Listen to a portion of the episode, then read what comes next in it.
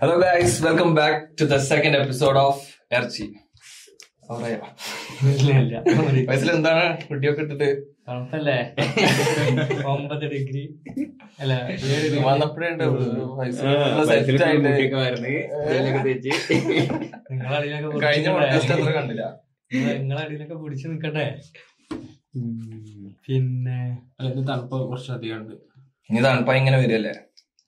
Eastern യൂറോപ്പിൽ എന്താ ഒരു ഞാൻ ഇഷ്ടപ്പെടാത്തൊരു സംഭവം എന്താ അറിയോ? ഇവിടുത്തെ വെതറാണ് ഈ വെതർ സത്യമായിട്ട് വെതറിന്റെ ഇല്ലാതെ വെറുപ്പ് എന്താ വെച്ചിട്ടാ? സൂര്യ ഉദിക്കാൻ കുറെ ടൈം എടുക്കും. പക്ഷെ എന്താ പറയുക ഇവിടെ ഫസ്റ്റ് വരുന്ന ഒരാൾക്ക് ഫസ്റ്റത്തെ വിന്റർ ഭയങ്കര എക്സൈറ്റഡ് ആയിക്കാരം കാരണം ആദ്യമായിട്ട് മഞ്ഞ് കാണാം നമ്മളെ പറഞ്ഞ നമ്മളെ ഫസ്റ്റത്തെ വിന്റർ നമുക്ക് ഭയങ്കര ഇഷ്ടം ഭയങ്കര രസമാണ് നമ്മൾ എയർപോർട്ടിൽ ഇറങ്ങി വന്ന് ചാടി ഫോട്ടോസും കാര്യങ്ങളൊക്കെ എടുത്ത്. സ്റ്റോറീസ് എന്നും അല്ലേ സൈക്കിളും കൊണ്ട് നടക്കാറും പാർക്കൂടെ പോകും. ആദ്യമായിട്ട് കാശ്മീർ പോണ്ടേ? പിന്നെ രണ്ടാമത്തെ വിന്റർ മൂന്നാമത്തെ വിന്റർ ഒക്കെ നമുക്ക് ബോറാണ് അതായത് വീട്ടിൽ തന്നെ ഇരിക്കുക പുറത്തിറങ്ങാൻ ഒരു വൈബില്ല വിന്ററിന്റെ കുറെ കാര്യങ്ങൾ എനിക്ക് ഇഷ്ടം കേട്ടോ നമുക്കിപ്പോ നമ്മൾ സ്കീയിങ്ങും സ്കേറ്റിംഗും ഒന്നും ചെയ്തിട്ടില്ല. അതെ, അതെ. അതൊക്കെ വിന്റർ ടൈമിലേ പറ്റുള്ളൂ. പക്ഷെ അത് എന്താ പറയുക ഡേ ടൈം വളരെ കുറവാണെന്ന് പെട്ടെന്ന് ഇരുട്ടാവും. പക്ഷെ ഫുട്ബോൾ കളിക്കാൻ പറ്റില്ല. ഇൻഡോർ കളിക്കാലോ? മറ്റേ ടെന്റും കാര്യങ്ങളൊക്കെ വെച്ചിട്ട്. അത് ശരിയാ. ശരി പക്ഷെ നമ്മുടെ ചെക്കന്മാരെ കിട്ടല്ല ഇനി. ചെറിയ ഈ തണുപ്പത്ത് കളിക്കുമ്പോ എന്താ പ്രശ്നം എന്നറിയോ? ചെറിയ ഒരു വേദന. നല്ല വാമാവും വേണം കളിന്റെ മുന്നേ ഓടി ബോഡി ബോഡി ഒന്ന് ഹീറ്റ് ആക്കിട്ട് ഇറങ്ങാൻ പറ്റുള്ളൂ. നല്ല പരിക്ക് വരും. ഇപ്പൊ വിന്റർ ആകുമ്പോ നമുക്ക് ഇതിൽ കുറച്ചുകൂടി ഫോക്കസ് ചെയ്യാം. ഫുള്ള് ഉള്ളിൽ തന്നെ അല്ലേ? അല്ലേ? നല്ല കണ്ടന്റും കാര്യങ്ങളൊക്കെ ഓക്കെ. ഉഷാറാക്കിയിട്ട് ചെയ്യണം. എന്താ രാവിലെ പറഞ്ഞിരുന്നത്? എന്താ ഒരു കേസിന്റെ കാര്യം പറഞ്ഞിരുന്നില്ലേ? റിവ്യൂ സംഭവം? അതിപ്പോ നാട്ടിൽ ട്രെൻഡിങ് ആയി കിടക്കുന്ന സാധനമല്ല അതായത് സോഷ്യൽ മീഡിയ തുറന്നാലും അതേപോലെ ന്യൂസ് ചാനൽ തുറന്നാലും ഒക്കെ ഇതാണ്. സോ എന്താ റിവ്യൂ ബോംബിങ് അതായത്? നമ്മളെ ഇപ്പോ നമ്മൾ ഈ ഫിലിമൊക്കെ ഇറങ്ങിയ ശേഷം ഫിലിമൊക്കെ ഇറങ്ങുമ്പോ ഒരുപാട് റിവ്യൂസ് ഇങ്ങനെ കണ്ടിട്ടില്ല? ഈ മൈക്കും പിടിച്ചിട്ട് ഈ തിയേറ്ററിന്റെ മുന്നിൽ. അപ്പോ കൂടാതെ പിന്നെ യൂട്യൂബ് യൂട്യൂബ് ഇൻഫ്ലുവൻസേഴ്സ് ഒക്കെ കുറെ പറ്റി നെഗറ്റീവ് റിവ്യൂസ് ഇട്ടിട്ട് സിനിമകൾ നല്ല രീതിക്ക് ചെയ്യണില്ല എന്നുള്ളൊരു കംപ്ലൈന്റ് ആണ് അവർ പറയണത്. പക്ഷെ അതിലിപ്പോ യാതൊരു അർത്ഥമില്ലല്ലോ അതിപ്പോ സിനിമ അതിനെ കുറിച്ച് നിങ്ങൾക്ക് എന്താ തോന്നുന്നത്? ഒരു ഒരാൾ യൂട്യൂബിൽ വന്നിട്ട് കുറച്ച് കാര്യങ്ങൾ പറഞ്ഞു വെച്ചിട്ട് അത് ഞാൻ ഒരു റിവ്യൂ കാണില്ല. എന്താ അറിയോ? എനിക്ക് എങ്ങനെ വെച്ചിട്ട് എന്റെ അഭിപ്രായത്തിൽ ഫാരിസിന് ഇഷ്ടപ്പെട്ട സിനിമ പിന്നെ. എനിക്ക് ഇഷ്ടപ്പെടണമെന്നില്ല ഓരോരുത്തർക്കും ഓരോ വ്യൂ ആണ് ഓരോ സിനിമ ഞാൻ സത്യം പറഞ്ഞ മൂവി റിവ്യൂസിന് കുറെ ഒക്കെ ഡിപെൻഡ് ചെയ്യാറുണ്ട്. കാരണം ഞാനിപ്പോ അങ്ങനെ ഇരുന്ന് സിനിമ കാണാത്ത ഒരാളാണ്. എനിക്കിങ്ങനെ ഞാൻ ഇവരോടൊക്കെ ചോദിക്കും എങ്ങനെ ഉണ്ടെന്ന് ചോദിക്കും കാണാന് ടൈം അനുസരിച്ച് വേസ്റ്റ് ചെയ്യാൻ ഓക്കെ ആണെങ്കിൽ മാത്രം അങ്ങനത്തെ ഒരു പടമാണെങ്കിൽ മാത്രമേ ഞാൻ കാണാറുള്ളൂ. വെറുതെ അങ്ങനെ പടം കാണുന്ന ഒരാളാണ് അപ്പൊ റിവ്യൂസിന് ഡെഫിനറ്റ്ലി ഡിപ്പെൻഡ് ചെയ്യുന്ന ഒരാളാണ് ഞാൻ ഇൻസ്റ്റാഗ്രാമിൽ ഫോളോ ചെയ്യുന്ന കുറച്ച് ചാനൽസ് ഉണ്ട്.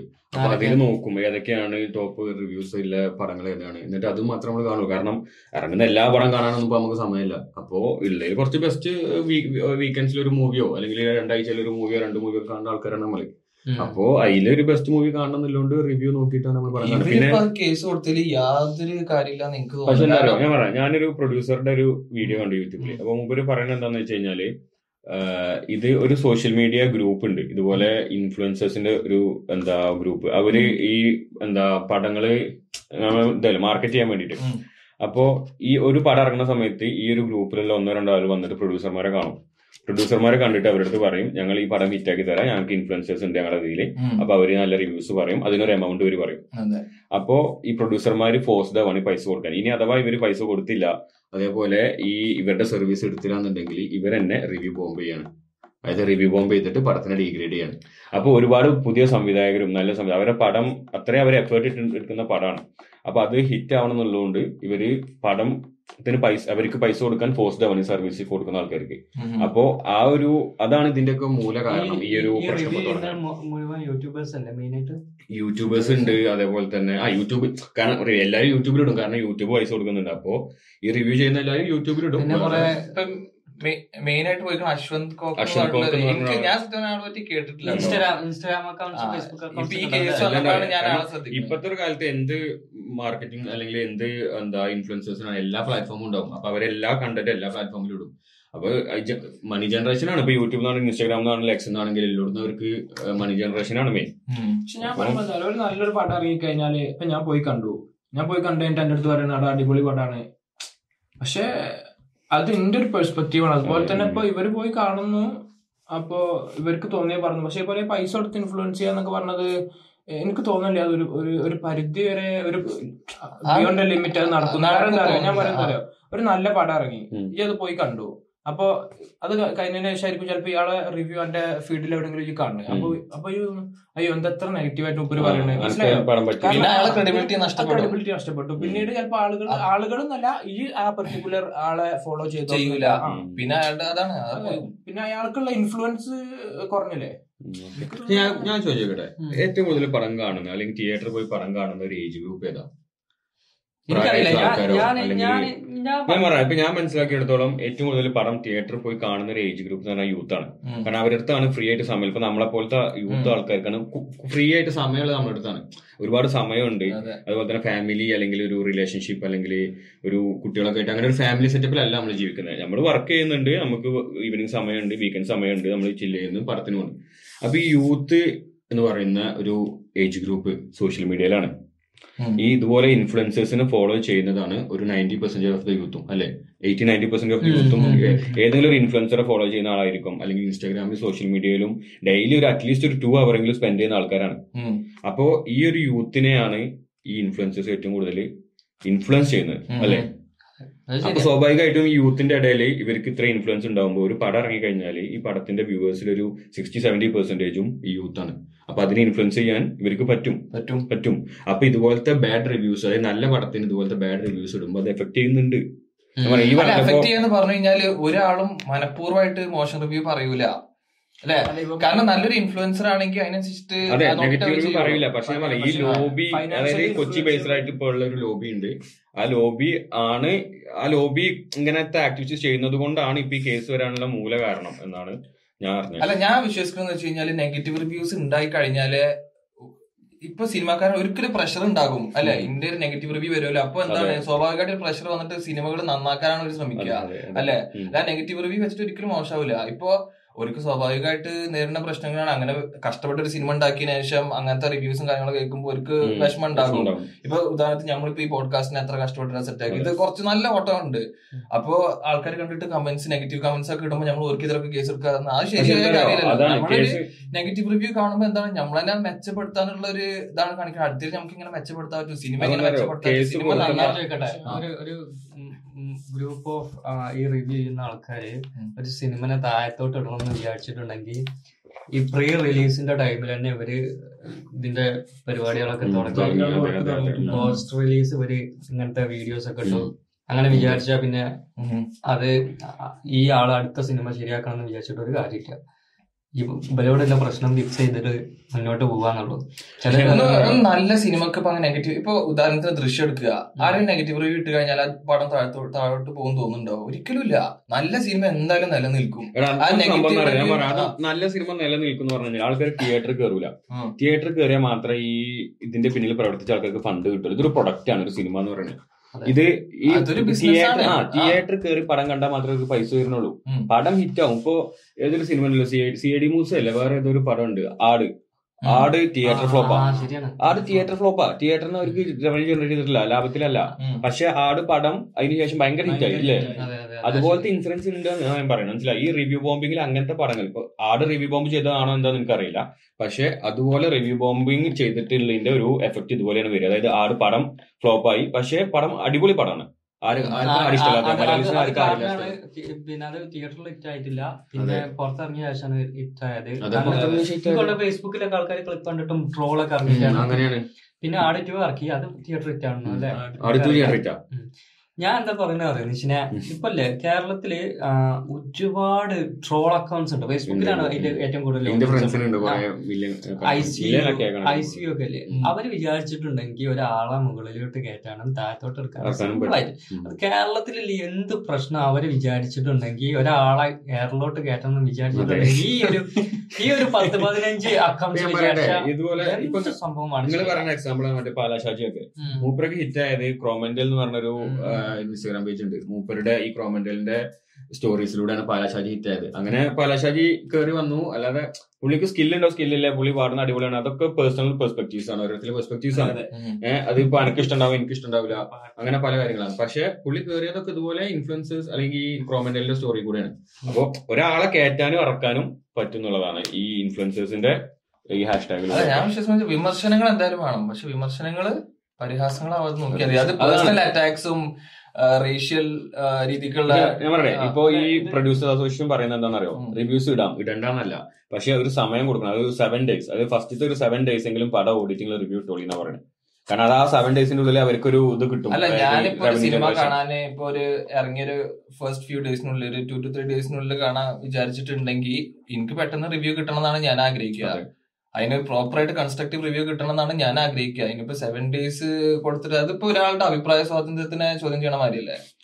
ഇങ്ങനത്തെ ഒരു കാര്യം. എടാ അത് ശരിയാണ്. പക്ഷെ എന്താ പറയുക ഈ ചിന്തിക്കുന്ന ഒരു നേരായ വഴിയിലുള്ളത് മാത്രമാണ്. അതായത് ഒരാൾ നല്ല റിവ്യൂ ഇടുക അല്ലെങ്കിൽ ഈ ഇവർ എന്താ ജെന്യൂൻ ആയിട്ടുള്ള റിവ്യൂ ഇടുക എന്നുള്ളൊരു കേസാണ് പക്ഷെ അവിടെ അതല്ലാത്ത കേസുകളുണ്ട് അപ്പൊ അതെങ്ങനെ നമ്മൾ തടയും? അതായത് ഈ പറഞ്ഞ പോലെ ലോബി അല്ല അതാണ് ഇപ്പം പറഞ്ഞ മാതിരി. ഇപ്പൊ മനഃപൂർവം ഒരു നല്ല സിനിമനെ ഡീഗ്രേഡ് ചെയ്ത് കഴിഞ്ഞാൽ അവരുടെ ക്രെഡിബിലിറ്റി നഷ്ടപ്പെടും. ആ ഇൻഫ്ലുവൻസറിന് പിന്നെ യാതൊരു രീതിക്കൊരു ഇൻഫ്ലുവൻസ് ഇല്ലാതായി മാറും. നീ അല്ല, പ്രൊഡ്യൂസേഴ്സ് ആയിട്ട് എന്താ വെച്ചിട്ട് ചെയ്യണ്ട? ജയിലറിൽ മറ്റേ ആളില്ലേ? ഒരു പത്ത് ലക്ഷം കൊടുത്തിട്ട് അടുത്ത സിനിമ നീ പ്രൊഡ്യൂസ് ചെയ്യേ.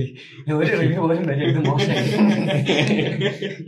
അതൊക്കെ ഉള്ള നീ നടക്കുക അത് നിർത്തണമെന്നുണ്ടെങ്കിൽ അല്ലെങ്കിൽ ഈ ലോബിയിൽ വർക്ക് ഒന്നുകൂടി ഇൻഫ്ലുവൻസിനെ പടത്തിലിടുക. രണ്ട് റോൾ കൊടുക്കുക. അതെ അത്രേ ഉള്ളൂ. സത്യം ഇങ്ങനെയൊക്കെ സിനിമ മെച്ചപ്പെടണമെങ്കിൽ. എന്തായാലും ഇങ്ങനത്തെ നെഗറ്റീവ് റിവ്യൂസ് പോകുക തന്നെ വേണം. അല്ലെങ്കിൽ നമ്മളെന്താ നമ്മളെ ഈ ഒരു സ്റ്റാൻഡേർഡിൽ തന്നെ അങ്ങനെ നിൽക്കും. നമുക്കത് ഹോളിവുഡ് ലെവലിലൊക്കെ എത്തണമെങ്കിൽ ഇതുപോലത്തെ വിമർശനങ്ങൾ കാരണം അങ്ങനെ പ്രഷർ കയറണം. എന്നിട്ട് നല്ല നല്ല പടങ്ങൾ ഉണ്ടാക്കി വരണം. അല്ലെ?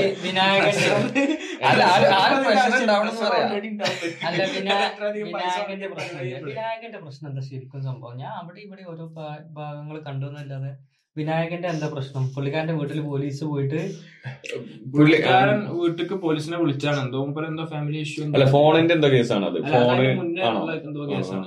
എന്തോ ഫാമിലി ഇഷ്യൂ എന്തോ ആവശ്യത്തിന് വീട്ടിക്ക് പോലീസിനെ വിളിച്ചു. അങ്ങനെയാണ് ഞാൻ- മനസ്സിലാക്കിയത്. പോലീസിന്റെ കൂടെ തന്നെ യൂണിഫോമിലല്ലാതെ രണ്ട് ലേഡി പോലീസ് ഉണ്ടായിരുന്നു. മൂപ്പര് വീട്ടിൽ വന്ന സമയത്ത് ഇവരടുത്ത് ചോദിച്ചു ഇവരാരാണെന്ന്. സ്ത്രീകൾ ആരാണെന്നുള്ളത് പക്ഷെ മൂപ്പര് അവരൊന്നും യൂണിഫോമിലല്ലല്ലോ. അപ്പോ മൂപ്പരടുത്ത് ചോദി മൂപ്പര് ചോദിച്ച സമയത്ത് ഇവരൊന്നും പ്രോപ്പറായിട്ട് മറുപടി കൊടുത്തില്ല തോന്നുന്നു കാരണം ഒരു പറയണത് എന്താ വെച്ചാൽ പോലീസിന്റെ കൂടെ വന്നാലേ അപ്പം വരും പോലീസാണ് എന്നുള്ള സെറ്റപ്പ് മനസ്സിലാക്കാനാണ്. അപ്പൊ അങ്ങനെ എന്തോ സീനായിട്ട് മൂപ്പര് മൂപ്പരെ പോലീസ് സ്റ്റേഷനിൽ കൊണ്ടുപോയിരുന്നോ എന്തോ ഐ ഡി ഐ ഡി ചോദിച്ചു അങ്ങനെ ഐ ഡി ചോദിച്ചു. കാരണം ഇവർ യൂണിഫോമിലല്ല. അപ്പൊ ഐ ഡി കാണിക്കാൻ പറഞ്ഞു. കാരണം എന്റെ വീട്ടിൽ വന്ന സ്ത്രീകൾ ആരാണെന്ന് എനിക്ക് അറിയണം നോക്കും മൂപ്പര് എന്തൊക്കെ. അത് വിനായകന്റെ ഉള്ളിലുള്ള ഒരു കോംപ്ലക്സ് ആണ്. അല്ലെ? എനിക്ക് ഇങ്ങനത്തെ ഒരു ട്രീറ്റ്മെന്റ് ഡിസേർവ് ചെയ്യണില്ല എന്ന് പറഞ്ഞാൽ ആ ഒരു ഉള്ളത്തെ ഒരു കോംപ്ലക്സ് കാരണം തന്നെയാണ് സ്റ്റേഷനിൽ പോയിട്ട് കുറെ പ്രശ്നങ്ങൾ ഉണ്ടാക്കുന്നത് അല്ലാതെ പക്ഷെ വിനായകനെ സപ്പോർട്ട് ചെയ്ത് കുറെ മീഡിയ അതാണ്. ഞാനൊരു ട്രോൾ പേജ് കണ്ടു. അതിൽ ഈ പോസ്റ്റിന്റെ അപ്പൊ അതിൽ അതിൽ അവർ അവരെ എഴുതിയേക്കുന്ന ഡിസ്ക്രിപ്ഷൻ എന്ന് പറഞ്ഞു കഴിഞ്ഞാൽ ഈ ജാതി പ്രശ്നമൊക്കെ റിലേറ്റഡ് ആയിരിക്കും അത് ട്രെൻഡിങ് ആവാൻ വേണ്ടിട്ടാണെന്ന് എന്താണെന്ന് അറിയില്ല. പക്ഷേ ജാതി പ്രശ്നം എപ്പോഴും ശരിക്കും ഉണ്ടോ? എനിക്കറിയില്ല. ഞമ്മൾ ഞാൻ ഫേസ് ചെയ്തിട്ടില്ല. ഞാൻ പറയണ്ട ഇതെന്താ വെച്ചാൽ കേരളത്തിൽ ജാതി പ്രശ്നം ഉണ്ടോന്ന് ചോദിച്ചു കഴിഞ്ഞാൽ പ്രത്യക്ഷത്തിലില്ല പക്ഷെ ഉള്ളിന്റെ ഉള്ളിലുണ്ട്. ഇപ്പൊ ഞാൻ പറയാം കേരളത്തിൽ അ- ഈ ആർ എസ് എസ് അതേപോലെ തന്നെ ബാക്കി പാർട്ടി അങ്ങനത്തെ പ്രശ്നങ്ങൾ ഇപ്പൊ നമുക്ക് നോക്കിക്കഴിഞ്ഞാൽ പ്രത്യക്ഷത്തിൽ ആരും എന്താ ജാതി പ്രശ്നമൊന്നും മുന്നോട്ട് ഇടില്ല പക്ഷെ ഉള്ളിന്റെ ഉള്ളിൽ എന്താ ഇത് ഉണ്ടാവുന്നു കാരണത്തിൽ കേരളത്തിൽ ഇങ്ങനെ ഒരു പ്രശ്നം മുന്നോട്ട് വെച്ച് കഴിഞ്ഞാൽ ഒറ്റപ്പെടും. കാരണം ബാക്കിയുള്ള എല്ലാവരും ഒറ്റപ്പെടുത്തും. ഇപ്പൊ ഞാൻ ഫോർ എക്സാമ്പിൾ എനിക്ക് എന്തെങ്കിലും റേസിസ്റ്റ് മൈൻഡ് ഉണ്ട്. ഞാൻ ഒരാളെ റേസിസ്റ്റ് റേസിസ്റ്റ് ആയിട്ട് കണ്ട അയാൾക്ക് അതിനെതിരെ എന്തെങ്കിലും ചെയ്തു കഴിഞ്ഞാൽ റേസിസമായിട്ട് അയാളെ ഞാൻ എന്തെങ്കിലും ചെയ്തു കഴിഞ്ഞാൽ ഞാൻ ഒറ്റപ്പെട്ടു പോകും എന്ന് കേരളത്തിലെ ഒരു സമൂഹം നമ്മൾ അങ്ങനെയാണ് വളർന്നു വന്നത്. നമ്മുടെ സമൂഹം അങ്ങനെ കേരള സമൂഹം അങ്ങനെ. അവരെ ഒറ്റപ്പെടുത്തി. അതുകൊണ്ട് മാത്രമാണ് കേരളത്തിൽ ഇത്ര പ്രത്യക്ഷത്തിൽ ജാതി പ്രശ്നങ്ങൾ ഇല്ലാത്തത്. പക്ഷേ ഉള്ളിന്റെ ഉള്ളിൽ ഉണ്ടെന്നാണ് ഞാൻ മനസ്സിലാക്കുന്നത് പല എന്താ ഒറ്റപ്പെട്ട സംഭവങ്ങൾ നടക്കുന്നുണ്ട്. അതിനുള്ള റീസൺ ഇതൊക്കെ തന്നെയാണ്. എനിക്ക് എനിക്ക് ജാതി പ്രശ്നമില്ല എനിക്ക് എന്റെ അമ്മ പറഞ്ഞു തന്നിട്ടുള്ള കഥകളുള്ള. ഓർമ്മ എന്താ വെച്ചിട്ടുണ്ടെങ്കിൽ ഞങ്ങളെ വീടിന്റെ അടുത്ത് തന്നെ പണ്ടൊരു മുതിർന്ന ആൾക്കാരുണ്ടായിരുന്നു. ഏറ്റവും മുതിർന്ന ആൾക്കാരാണ് എന്താ ജാതിയിൽ ഏറ്റവും മുതിർന്നവരാ. അപ്പൊ അവരെ വീട്ടിൽ ഈ താഴ്ന്ന ജാതിക്കാർ പോകുമ്പോ അവർക്ക് വീടിന്റെ ഉള്ളിൽ കയറാൻ പറ്റൂല. എങ്ങനെ വെച്ചാ കുഴി കുത്തിയിട്ട് അതിൽ വായ കെട്ടിയിട്ട് അതിലെ കഞ്ഞി വിളമ്പി കൊടുത്തിരുന്നത് ഇവരെ കാണുമ്പോ എണീക്കണം. പണ്ട് കാലത്ത് ആ പണ്ട് കാലത്ത്.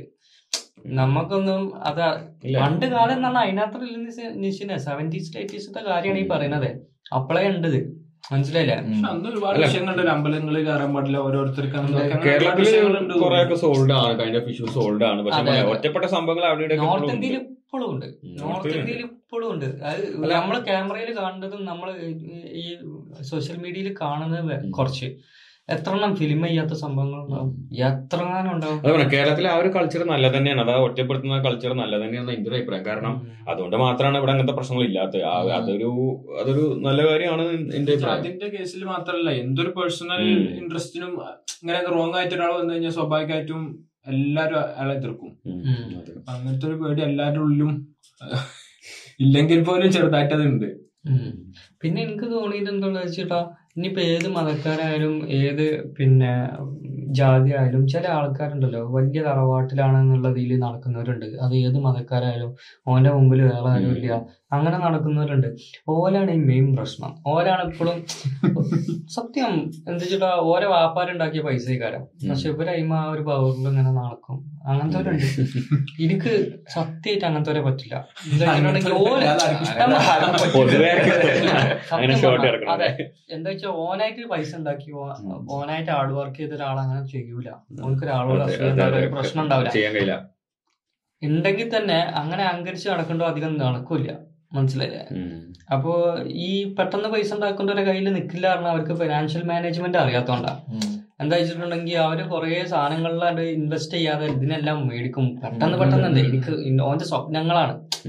ഇതൊക്കെ ലോങ് ടേം വെച്ച് ചെയ്യേണ്ട സ്വപ്നങ്ങളൊക്കെ ഒരു വർഷം കൊണ്ട് എക്സിക്യൂട്ട് ചെയ്യും.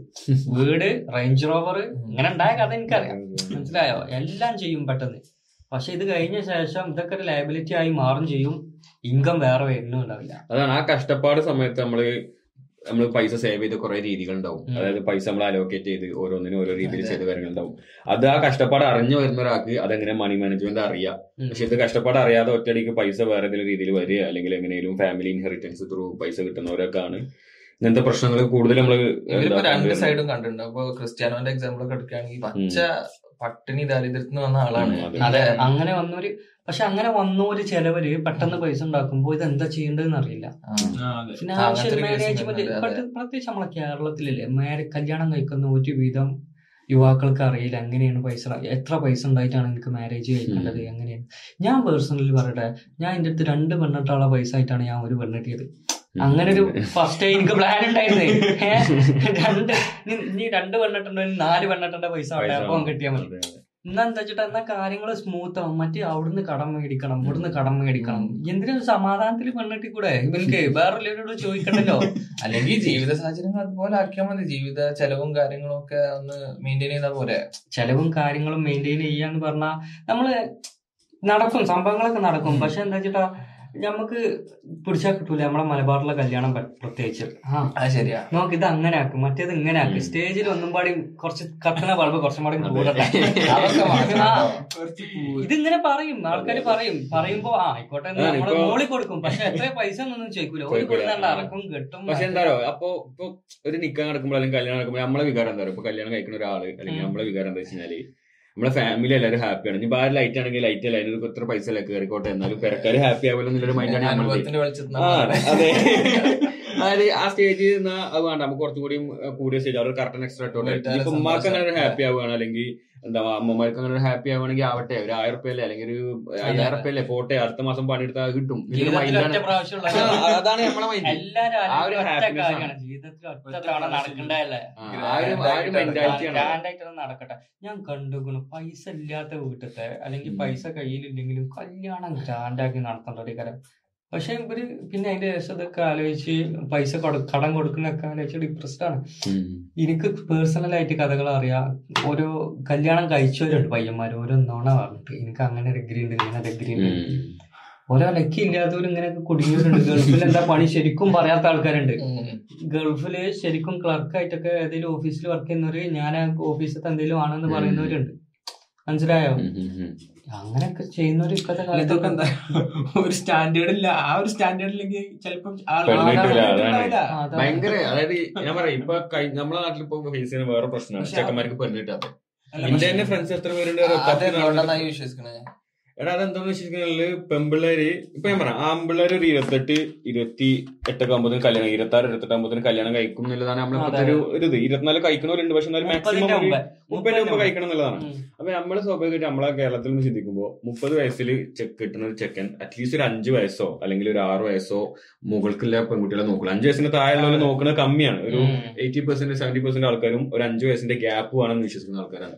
അപ്പൊ ആ ഗ്യാപ്പിന്റെ മുകളിൽ എന്ന് പറയുമ്പോൾ ഏകദേശം ഒരു ഇരുപത്തെട്ട് വയസ്സിൽ കല്യാണം കഴിക്കുന്ന അഞ്ചു അഞ്ച് വയസ്സ് എന്ന് പറയുമ്പോൾ ഇരുപത്തി മൂന്ന്. പക്ഷെ പെമ്പിള്ളേർക്ക് ഇപ്പൊ ഇരുപത്തി മൂന്നിൽ ചെക്കന്മാരെ വേണ്ട. അവർക്ക് ഒന്നുകൂടി പഠിച്ചൊരു ഇരുപത്തഞ്ച് ഇരുപത്തി ആറിലൊക്കെ കെട്ടിയാൽ മതി എന്നുള്ള മൈൻഡാണ് അപ്പൊ അതിന് ആളുകൾക്ക് ഏജ് ഓവറായി മുപ്പതിന്റെ മുകളിലായി. അപ്പൊ മുപ്പേന്റെ മുകളിലെ ചെക്കന്മാരെ പെണ്ണുങ്ങൾക്ക് വേണ്ടേ അങ്ങനെയുണ്ട്. മനസ്സിലായോ. ആ അപ്പൊ അപ്പൊ ആ ഒരു ഏജ് കാലം മാറിന്റെ പ്രശ്നം. അപ്പൊ അപ്പൊ എന്താ വെച്ച് കഴിഞ്ഞാൽ നാട്ടിൽ ചെക്കന്മാർക്ക് പെണ്ണിട്ടില്ല കാരണം പെണ്ണുങ്ങൾ ഭയങ്കര സെലക്റ്റീവ് ആയി. പഴയ പോലെ അല്ലേ ഇപ്പൊ. മോശം എന്നല്ല ഞാൻ പറയണ കേട്ടോ. പെമ്പിള്ളേർക്ക് സെലക്റ്റീവ് ആവാം. പെൺപിള്ളേരെ സെലക്റ്റീവ് ആവരുത് എന്നല്ല അങ്ങനെ ഒരു ഇമേജ് അല്ല തരണേ പെമ്പിള്ളേർക്ക് സെലക്റ്റീവ് ആവാം. അവർക്ക് അതിന്റെ ഫ്രീഡം ഉണ്ട് എല്ലാം ഉണ്ട്. പക്ഷെ. കൂടി മനസ്സിലാക്കണം മലബാറിൽ മലബാറിൽ പ്രത്യേകിച്ച് എന്റെ കൂട്ടുകാരന്മാർ ഇരുപതൊക്കെ കണ്ടവരുണ്ട്. ഇരുപത് ഇരുപത്തഞ്ച് ഒരു മാസത്തെ ലീവിന് പോയിട്ട് രണ്ട് പെണ്ണൊക്കെ. കണ്ടവര് സമ്മതിക്കണം അവരെ സത്യം പറഞ്ഞ. പ്രേമിക്കുന്നവർ ആരെങ്കിലും ഉണ്ടെന്നുണ്ടെങ്കിൽ പെട്ടെന്ന് കല്യാണം കഴിക്കാൻ നല്ലത്. മനസ്സിലായില്ലേ? പെണ്ണ്. തേച്ച് പോയിട്ടുണ്ടെങ്കിലൊക്കെ ആ അനി മനസ്സൊന്ന് റെഡി ആയിട്ട് കുറച്ച് കഴിഞ്ഞിട്ട് കല്യാണം കഴിക്കാന്ന് വിചാരിക്കുമ്പോഴത്തേന് പ്രേമിച്ച അത്ര ഫാസ്റ്റ് അല്ല. പോകാൻ പെണ്ണ് അറേഞ്ച് മാരേജ് പ്രേമാണ് സുഖം അറേഞ്ച് മാരേജ് ആണ് റിസ്ക് എന്താ വെച്ചാൽ കണ്ടുവരാൻ പഴയ പോലെ അല്ല. അത് നല്ല കാര്യം കേട്ടോ. പെൺകുട്ടികൾ ഇങ്ങനെ സെലക്റ്റീവ് ആണ്ട് ഒന്നാമത് നല്ല കാര്യം. മറ്റേ വാപ്പാരും ഉമ്മാരാണ് കണ്ടുപിടിച്ചെടുക്കുന്ന ആരാന്ന് പോലും അറിയില്ല. പണ്ടത്തെ കാര്യം ആലോചിച്ച് പണ്ടത്തെ കാര്യം സമ്മതിക്കണം. പക്ഷെ പണ്ടത്തെ ആൾക്കാർ ഇപ്പോഴും ഹാപ്പിയായിട്ട് ജീവിക്കുന്നുണ്ട് കേട്ടോ. ആരാ എന്താന്ന് അറിയില്ല. മാത്രമല്ല അന്നത്തെ ലൈഫ് സിറ്റുവേഷൻസ് അങ്ങനെയാണ്. ഓരിങ്ങനെ ഒരുപാട് സെലക്റ്റീവ് ആവുക അങ്ങനെ. അന്ന് ചിലപ്പോ അതിനുള്ള ഒരു സെറ്റപ്പ് ഉണ്ടായിക്കോണമെന്നില്ല ഫാമിലി ബാക്ക്ഗ്രൗണ്ടും മറ്റു വിഷയങ്ങളും. ചിലപ്പോ ഓരോ താഴെ വേറെ പെൺമക്കൾ ഉണ്ടാവാം. അപ്പൊ അതിന് മുന്നേ ഒരു കല്യാണം. അങ്ങനെയൊക്കെ ഓരോ വിഷയങ്ങൾ അല്ല ഇപ്പത്തെ പെമ്പിള്ളേർക്ക് അതാണ്. ഇപ്പൊ അവർക്ക് വോയിസ് ഉണ്ട്. നല്ലൊരു കാര്യം കാര്യമാണ്. ഞാൻ കേട്ടിട്ടുണ്ട്? കേട്ടോ ഏത് വർഷമാണെന്ന് നമുക്കറിയില്ല പണ്ടാണ്. പണ്ട് പെണ്ണാണ് പോകുമ്പോ കൈ മാത്രം ഇങ്ങനെ കാണിച്ചു കൊടുക്കും. ചില ടീം കൈ കാണിച്ചു കൊടുക്കും. എന്നിട്ട്? കൈയിന്റെ നിറം വലുപ്പം ഇതൊക്കെ നോക്കിട്ട് പച്ച മുഖം കാണാൻ പറ്റില്ല മുഖം കല്യാണത്തിന്റെ അന്ന് അങ്ങനെ. ആ ഓക്കെ. കൈ കണ്ടു. ഓക്കെ. സർപ്രൈസ് മുഖം അല്ല ഇന്നത്തെ ആൾക്കാർ ഹാപ്പി ആയി ജീവിക്കുന്നു ഡൈവോഴ്സ് റേറ്റ് കമ്മിയാണ് അന്ന്. ഇന്ന് ഡിവോഴ്സ് അല്ല അതിനുള്ള കാരണം ഞാൻ എന്താ വിശ്വസിക്കുന്നറിയോ ഇപ്പൊ അന്നെന്ന് വെച്ച് കഴിഞ്ഞാൽ പെണ്ണുങ്ങൾക്ക് ഹസ്ബൻഡ്സിനെ ഡിപ്പെൻഡ് ചെയ്തിട്ട് വേണം ജീവിക്കാന് അല്ലെ. ഓർക്ക് ഹസ്ബൻഡ് ഇട്ട് പോയി കഴിഞ്ഞാൽ പിന്നെ ഓർക്ക് ആരുമില്ല. പക്ഷെ ഇപ്പോഴത്തെ സാഹചര്യം അങ്ങനല്ല. ഓർക്ക് പഠിപ്പുണ്ട്. ഹസ്ബൻഡ് ഇട്ട് പോയി കഴിഞ്ഞാൽ സ്വന്തമായിട്ട് നമ്മളെ മുസ്ലിം കൾച്ചറിലുള്ളൂ പണ്ട് ജോലി പെണ്ണുങ്ങളെ ഡി- ജോലി ചെയ്യാനിരുന്നത് പിന്നെ ബാക്കിയുള്ള കൾച്ചറിൽ ഉണ്ടായിരുന്നേ. ഇപ്പത്തെ വെച്ച് നോക്കുമ്പോ നല്ല കുറവാണ്. ഇപ്പൊ ഇപ്പൊ ഇപ്പൊ ആർക്കാ ജോലി ഇല്ലാത്ത ഇപ്പൊ പഠിപ്പില്ലാത്ത കുട്ടികളെ നമുക്ക് വേണോ? പഠിപ്പില്ലാത്ത കുട്ടികളെ നമ്മൾ നോക്കൂല. എന്താ ഞാൻ പറയാം ഇപ്പൊ പണ്ടത്തെ കാലത്താണ് ഇപ്പൊ നമ്മൾ പഠിപ്പും ജോലിയൊക്കെ നോക്കണേ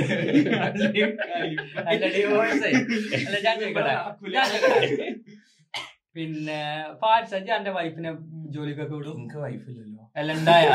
ഉണ്ടായ ജോലിക്ക് വിടും. ഓൾക്ക് താല്പര്യം ഡെഫിനറ്റ്ലി വിടും. ഉം, എന്തെങ്കിലുമൊക്കെ ചെയ്യണം. അല്ലാതെ വീട്ടിൽ ഇരുന്ന് അതെ. ഇന്റെ ഇന്റെ അഭിപ്രായം എന്തെങ്കിലുമൊക്കെ ചെയ്യണം എന്നുള്ളതാണ്. വീട്ടിൽ ഞാൻ ഞാൻ- മൈൻഡ് എപ്പോഴും ആക്റ്റീവ് ഞാൻ എന്റെ വൈഫിനോട് പറഞ്ഞ കാര്യം എന്താണെന്ന് വെച്ചിട്ടുണ്ടെങ്കിൽ. ജോലിക്ക് പോയിക്കോ പക്ഷെ എനിക്ക് എന്റെ ഇഷ്ടം പോലെ ചെയ്തോന്നെ ഞാനും പറയൽ.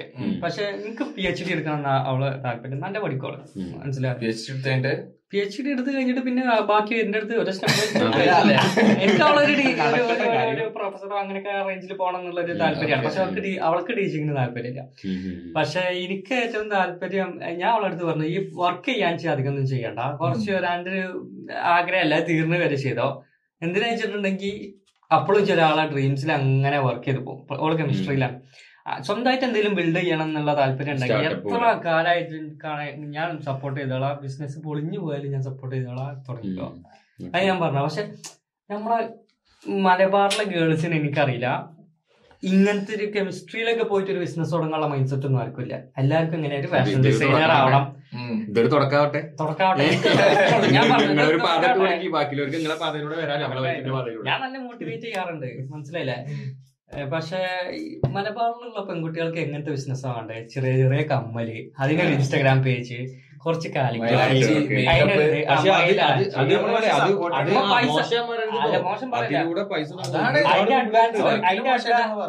മോശമായിട്ട് പറയില്ല. അതിന്റെ അഡ്വാൻസ്ഡ് ആയിട്ടുള്ള റേഞ്ചിൽ ചെയ്യുന്നവരുണ്ട്. നല്ല പൈസ. പക്ഷെ എല്ലാരും ഇത് കാണുമ്പോ അങ്ങനെ പോകേണ്ട ആവശ്യമില്ല. അവനാന്റെ ഇഷ്ടങ്ങൾ വേറെ ഉണ്ടാവും. അത് അവർ ലാർജ് സ്കെയിലിലേക്ക് അവർ എക്സ്പാൻഡ് ചെയ്യണം. അതായത് അതിൽ നിൽക്കരുത് ഒരു- പരിധി വരെ ആളുകളൊക്കെ അതൊരു പാഷന്റെ പുറത്ത് ചെയ്യുന്നതായിരിക്കും. സത്യമാണ് പക്ഷെ എന്താ വെച്ചാ ഇത് വേറെയുള്ള ബിസിനസ്സുകളൊന്നും ഞാൻ അങ്ങനെ കാണാറില്ല. ഇനി ഞാൻ കാണാത്തതെന്ന് അറിയില്ല. ഞാൻ ഇൻസ്റ്റാഗ്രാം ഒക്കെ തുറക്കുമ്പോ എല്ലാവർക്കും ഉണ്ടാവും എന്ത് എന്തെങ്കിലും ഒരു പിന്നെ- ഒരു സെറ്റപ്പോ ആ. അല്ലെങ്കിൽ ഇങ്ങനെ എന്തെങ്കിലും പക്ഷെ ഞാൻ പറയണേ ഇതിനൊരു എക്സാമ്പിൾ ഞാൻ പറയാം. എന്റെ ഒരു ഫ്രണ്ട് ഉണ്ട്. അവന്റെ വൈഫ് മേക്കപ്പ് ആർട്ടിസ്റ്റ് ആണ്. അപ്പൊ? അപ്പൊ ഓൾ ഇതാ ഓൾ അങ്ങനെ സ്റ്റാർട്ടപ്പ് മെന്റാലിറ്റി ആയിരുന്നു എനിക്ക് തോന്നുന്നത് തുടക്കത്തിൽ പക്ഷെ എന്റെ ഫ്രണ്ട് ഭയങ്കര ഒരു എന്താ പറയാ അഗ്രസീവ് ആയിട്ട് ബിസിനസ് ഗ്രോ ചെയ്യുന്ന ഒരാളാണ്. അപ്പോ ഓൾ മാരേജിന് ശേഷം ഓളിങ്ങനെ മേക്കപ്പ് ആർട്ടിസ്റ്റ് ആയി അങ്ങനെ ചെറിയ ചെറിയ വർക്കൊക്കെ തുടങ്ങി. പിന്നെ അതിന് ശേഷം മേക്കപ്പ് എന്താ കുറച്ചും കൂടി വലിയ ചെറിയ പരിപാടിക്ക് പകരം കുറച്ചും കൂടി അതായത് ഒരു ഇവന്റിന് പകരം രണ്ട് മൂന്ന് ഇവന്റ്സ് ഒക്കെ ഒരേ ദിവസം എടുത്ത് പിന്നെ അതേപോലെ തന്നെ അതിപ്പോ ഒരു സെന്റർ ആക്കി മാറ്റി അവൾ. അതായത് മേക്കപ്പ് പഠിക്കുന്ന സെന്റർ ആക്കി മാറ്റി. അല്ലേ? പഠിപ്പിക്കുന്നത്. അവളെ പഠിപ്പിക്കണേ. അപ്പൊ എന്നിട്ട് സർട്ടിഫിക്കേഷൻ കൊടുക്കുന്നുണ്ട്. അതിനുള്ള ലീഗലൈസേഷൻ കാര്യങ്ങളൊക്കെ ചെയ്ത്. പിന്നെ അതിന് പുറമെ ഇപ്പൊ അവർ എന്ത് ചെയ്യുന്നുണ്ട്? എന്താ ബ്രൈഡൽ സ്റ്റുഡിയോ ഉണ്ട്. അങ്ങനെ അവർ ചെറിയൊരു മേക്കപ്പ് ആർട്ടിസ്റ്റ് എന്ന രീതിയിൽ അവൾ വളർന്നു. ലാബ്സ് ഒക്കെ അല്ലേ പിന്നെ മെഡിക്കൽ ലാബ്സ് ഒക്കെ നമ്മളെ പെൺകുട്ടികൾ കൂടുതൽ തുടങ്ങുന്നുണ്ട്. അപ്പൊ ചെറിയൊരു ഇത് നിന്ന് അവൾ ഇപ്പൊ ഒരു കഴിഞ്ഞ ഒരു രണ്ട് മൂന്ന് വർഷത്തിന്റെ ഇടയ്ക്ക് അത്യാവശ്യം നല്ല രീതിയിൽ തന്നെ ഗ്രോ ആയി. അപ്പൊ നമ്മുടെ നാട്ടിൽ നിങ്ങൾ പറഞ്ഞില്ല ഇപ്പൊ ഈ കമ്മൽ വള അങ്ങനത്തെ അല്ലെങ്കിൽ ആർട്ട് വർക്ക് ചെയ്യുന്ന അവർ അതിൽ റെസ്ട്രിക്ട് ചെയ്യരുത്. ഓരെന്ത് ചെയ്യണം? അത് ലാർജ് സ്കെയിലിൽ എന്താ ലാർജ് സ്കെയിലിൽ ഡെവലപ്പ് ചെയ്ത് വലിയൊരു രീതിക്ക് മാറണം എന്നുള്ളതാണ് ഒരു ബിസിനസ് പോലെ അല്ലെങ്കിൽ ഒരു വലിയൊരു സംരംഭമായിട്ട് മാറ്റിയെടുക്കണം ഞാൻ പറയട്ടെ. അതിനുള്ള സപ്പോർട്ട് കൊടുക്കണം. സപ്പോർട്ട് കൊടുക്കാൻ പറ്റും അല്ല ഹസ്ബൻഡ് ഒക്കെ സപ്പോർട്ട് ചെയ്യുന്നവര് നല്ലതാണ് എന്താ വെച്ചാൽ ചില ആൾക്കാർ കല്യാണം കഴിഞ്ഞ പിന്നെ ഹസ്ബൻഡിനോട് ഹസ്ബൻഡിന് ചിലപ്പോൾ താല്പര്യം ഉണ്ടാവില്ല പേരൻസ് ഉണ്ടായ സപ്പോർട്ട് ഉള്ളത് പോലെ അതാണ്. പക്ഷെ അത് സംസാരിക്കണം. അപ്പൊ കല്യാണത്തിന് മുന്നേ അങ്ങനത്തെ കാര്യങ്ങൾ സംസാരിച്ച്. അവരത് സംസാരിച്ച് ഡീൽ ചെയ്യണം എന്നുള്ളതാണ്. അതിനുള്ള പക്ഷെ അതിനുള്ള സ്വാതന്ത്ര്യം ഇപ്പൊ ഉണ്ട്. ഇന്നത്തെ കാലത്ത് അതിനുള്ള സ്വാതന്ത്ര്യം ഉണ്ട്. അത് അവർ യൂട്ടിലൈസ് ചെയ്യണം. സംസാരിക്കണം. ലോങ് ടേം ഗോൾസ് എന്തായാലും മാച്ച് ചെയ്യണം. അല്ലെങ്കിൽ പിന്നെ നോക്കിയിട്ട് കാര്യമില്ലല്ലോ. അതേപോലെ യുവാക്കളും തന്നെ ബിസിനസ്സിൽ എല്ലാം ഫോക്കസ് ചെയ്യണം. എന്താ വെച്ചാൽ നമ്മൾക്ക് നമ്മളെ പ്രശ്നം എന്താ വെച്ചാൽ നമുക്ക് ഒരുപാട് റെസ്പോൺസിബിലിറ്റി വരികയാണ്. ഒരു ഇരുപത്തഞ്ച് ഇരുപത്തി ആറ് വയസ്സാകുമ്പോൾ നമ്മുടെ വീട്ടിലെ പ്രശ്നങ്ങൾ അങ്ങനത്തെ പ്രശ്നങ്ങൾ അപ്പൊ ഇവൻ എന്റെ ഡ്രീംസിനെ അത് മറക്കുകയാണ് ഒരു ഇരുപത്തൊന്ന് പതിനെട്ടിലൊക്കെ ഉണ്ടായിരുന്ന ഡ്രീംസ് ഉണ്ടാവും. എനിക്ക് അങ്ങനെ ബിൽഡ് ചെയ്യണം അങ്ങനെ ബിൽഡ് ചെയ്യണം ഫ്യൂച്ചറിൽ അവിടെ എത്തണം. ആ ഡ്രീംസിനൊക്കെ കണ്ട് മറന്നു പോവുകയാണ് എന്താ വെച്ചാൽ എനിക്ക് അതിലേറെ ഇപ്പൊ ഇപ്പൊ അതിനെ സാധിക്കൂല. ഞാൻ എന്ത് ചെയ്യാൻ പോവാന്ന് വെച്ചാൽ ഞാൻ വർക്ക് ചെയ്ത് എങ്ങനെയും വീട്ടിലെ പ്രശ്നങ്ങൾ തീർക്കട്ടെ. അത് തീർക്ക് വരുമ്പോൾ തന്നെ ചിലപ്പോൾ മുപ്പത്തഞ്ച് വയസ്സാവും. പിന്നെ ആ എനർജി ഡിഫറെന്റ് ആയി. കല്യാണത്തിന്റെ കാര്യങ്ങളായി റിസ്ക് എടുക്കാനുള്ള ഒരു ഞാൻ ഒരു കുട്ടിയൊക്കെ കഴിഞ്ഞാൽ എന്താ പ്രശ്നം അറിയോ പ്രശ്നമല്ല ഒരു കുട്ടി കൈ കഴിഞ്ഞാൽ എന്താ വെച്ചാൽ പിന്നെ ഫുള്ളി ആ കുട്ടിയെ സെന്റേഡ് ആവും. അതായത് ആ കുട്ടി ഗ്രോ ചെയ്ത് കുട്ടിക്ക് നല്ലൊരു സറൗണ്ടിങ്സ് കൊടുക്കുക അത് മാത്രമാണ് പ്രയോറിറ്റി അപ്പൊ അതിലേക്ക് അവർക്ക് നമ്മുടെ കൂടുതൽ ഫോക്കസ് പോവുക. അപ്പോ നമ്മൾ ഈ സ്റ്റാർട്ടപ്പ് അല്ലെങ്കിൽ ബിസിനസ് അതിലേക്കുള്ള ഫോക്കസ് കുറയും. അല്ലെങ്കിൽ ആ ഒരു നമ്മുടെ ഒരു ആഗ്രഹം നമ്മൾ മാറ്റി വെക്കും. ഞാൻ പറയുമ്പോ അപ്പൊ അതിന്റെ മുമ്പ് അത് തുടങ്ങണം. തുടങ്ങാനുള്ളത് തുടങ്ങണം. പക്ഷെ എല്ലാവർക്കും Start സാധിക്കൂല. ഞാൻ ഫസ്റ്റ് ഇങ്ങനെ വിചാരിച്ചിരുന്നു കേട്ടോ ഫസ്റ്റ് ഒക്കെ ഞാൻ വിചാരിച്ചിരുന്നേ ഞാൻ അങ്ങനെ ബിസിനസ് ഒക്കെ തുടങ്ങിയപ്പോ എന്തുകൊണ്ട് എല്ലാവർക്കും ഇങ്ങനെ സാധിച്ചില്ല പിന്നെ എനിക്കൊരു ഏജ് എത്തിയപ്പോൾ മനസ്സിലായി. എല്ലാരും കുറ്റം പറയാൻ പറ്റില്ല. എന്താ വെച്ചാൽ കേരളത്തിൽ തന്നെ ജെഫ് ബസോസിന്റെ എലൻ മസ്കിന്റെ ഒക്കെ തലയുള്ള ആൾക്കാരുണ്ട്. പക്ഷെ അവരൊക്കെ റെസ്പോൺസിബിലിറ്റീസ് വന്നപ്പോ വീട്ടിലെ പ്രശ്നങ്ങൾ വന്നപ്പോ അവരൊക്കെ ഡോക്ടേഴ്സ് അതെ ഓരോ. ഫാദേഴ്സ് അങ്ങനല്ല ഓരോ പേരൻസിനെ സഹായിക്കണം. അല്ല ഇപ്പൊ നമ്മൾ കൊറേ എക്സാമ്പിൾ ഇപ്പൊ കെ എഫ് സിന്റെ മറ്റേ ലൈക്ക് ആ താ- താടിയുള്ള മറ്റേ വയസ്സ്. അത്ര വയസ്സിലാണ് കെ എഫ് സി തുടങ്ങിയത് തുടങ്ങിയെന്ന് പറയുന്നത്. അതുപോലെ ഈ ഒരു കാര്യം പറയുമ്പോൾ ഒരുപാട് പേര് ഇങ്ങനത്തെ എക്സാമ്പിൾസ് പറയും. ഇപ്പൊ അയാൾ ഇന്ന വയസ്സിലാണ് തുടങ്ങിയത് അയാൾ ഇന്ന വയസ്സിൽ തുടങ്ങിയത്. ഓരോ അതാണ് അതാണ്. അവർക്ക് അവർക്ക് ചിലപ്പോ വേറൊരു കൈൻഡ് ഓഫ് അറ്റ്മോസ്ഫിയർ ആയിരിക്കും. അവർക്ക് ഇത്രയും സ്ട്രിങ്സ് അറ്റാച്ച്ഡ് ആയിട്ടുണ്ടാവില്ല. അപ്പൊ ഓരോരുത്തർക്കും ഓരോന്നാണ്. അപ്പൊ നമ്മൾ അവരെ കണ്ടിട്ട് നമ്മൾ പറയാൻ പറ്റില്ല നമുക്കും അങ്ങനെ തുടങ്ങാൻ പറ്റുന്നില്ല അത് ഓരോരുത്തർക്കും ചിലപ്പോൾ എനിക്ക് പറ്റുണ്ടാവും പക്ഷെ പറ്റാത്ത പറ്റാത്ത കേസുകൾ ഉണ്ടാവും. പിന്നെ എന്താ പറയുക ഈ വെസ്റ്റേൺ സൊസൈറ്റിയിൽ ഇവർ കൂടുതൽ ഇവരുടെ കാര്യങ്ങളിൽ ഫോക്കസ്ഡ് ആണ്. നമ്മളെ മാറിയാണ് അവർ? നമുക്ക് വെച്ചാൽ നമ്മൾ കുടുംബത്തിന് വേണ്ടിയിട്ടാണ് ജീവിക്കണം. അല്ലെ? നമ്മളെ ഒരു സൊസൈറ്റി വെച്ചാൽ കുടുംബത്തിന് വേണ്ടിയിട്ടാണ് ജീവിക്കണം പക്ഷെ ഇവർക്ക് അങ്ങനെയല്ല കുറെ. സ്വന്തം കാര്യം കഴിഞ്ഞിട്ട് കുടുംബമുള്ളൂ അതുകൊണ്ട് ഇവർക്ക് കുറച്ചുകൂടി ഈ കാര്യത്തിൽ എന്താണ് കാര്യങ്ങൾ എന്താ പ്രശ്നമില്ല. ഇവർക്ക് എന്താ ഇൻഷുറൻസ് ഹെൽത്ത് ഇൻഷുറൻസ് ഉണ്ട്. അതെ. ഡെവലപ്ഡ് കൺട്രിയിൽ നിൽക്കുന്ന അതെ, എല്ലാ ബെനിഫിറ്റ്സ് ഉണ്ട്. അതെ. പിന്നെ ഈസ്റ്റേൺ യൂറോപ്പിൽ യൂറോപ്പിൽ പൊതുവെ എഡ്യൂക്കേഷൻ ഫ്രീ ആണ്. അതെ പബ്ലിക് യൂണിവേഴ്സിറ്റീസ്. ഒരുപാടുണ്ട്.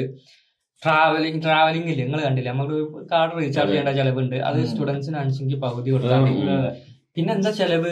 അമ്മായിന്റെ കല്യാണത്തിന് പൈസ കൊടുക്കണ്ട. അതെ. സ്ഥലം കല്യാണത്തിന് വാങ്ങണ്ട. പൈസ കൊടുക്കണ്ട. പൈസ മുടി. കളിച്ചിലിന് വേറെ ലീവ് ആക്കണ്ട. ചെറിയ ക- കുടുംബാണ് ക- ഒരു- അവന്റെ ഒരു കല്യാണം ഉണ്ടാകുമ്പോ അൻപത് ആൾക്കാർ വരുന്നുണ്ടെങ്കിൽ ആ അൻപത് ആൾക്കാരും പൈസ ആയിട്ടാ വരിക. അതെ. പൈസ അത് ഞാൻ നമുക്ക് ഇന്റെ- ഇന്റെ- ഇത്രക്കും ആ, ബാധ്യതയായിട്ട് ഇന്റെ തന്നെ. പാരിസിന്റെ ക്ലാസ്സിലൊരു ക്ലാസ്മേറ്റ് ഉണ്ട്. അപ്പൊ അവന്റെ കല്യാണമായിരുന്നു ഇറ്റലിയിൽ വെച്ചിട്ട്. അപ്പൊ അവൻ ഞങ്ങൾക്ക് പറഞ്ഞു നിങ്ങൾ വരണം എന്തായാലും. ഞാൻ ലിങ്ക് അയച്ചാൽ ടേബിൾ ബുക്ക് ചെയ്യാൻ. അപ്പൊ സംഭവം വെച്ചാൽ എന്റെ കല്യാണത്തിന് ഒരു ഹാൾ ബുക്ക് ചെയ്തിട്ടുണ്ട് അപ്പൊ ആ ഹാളിൽ കുറെ ടേബിൾസ് ഉണ്ട്.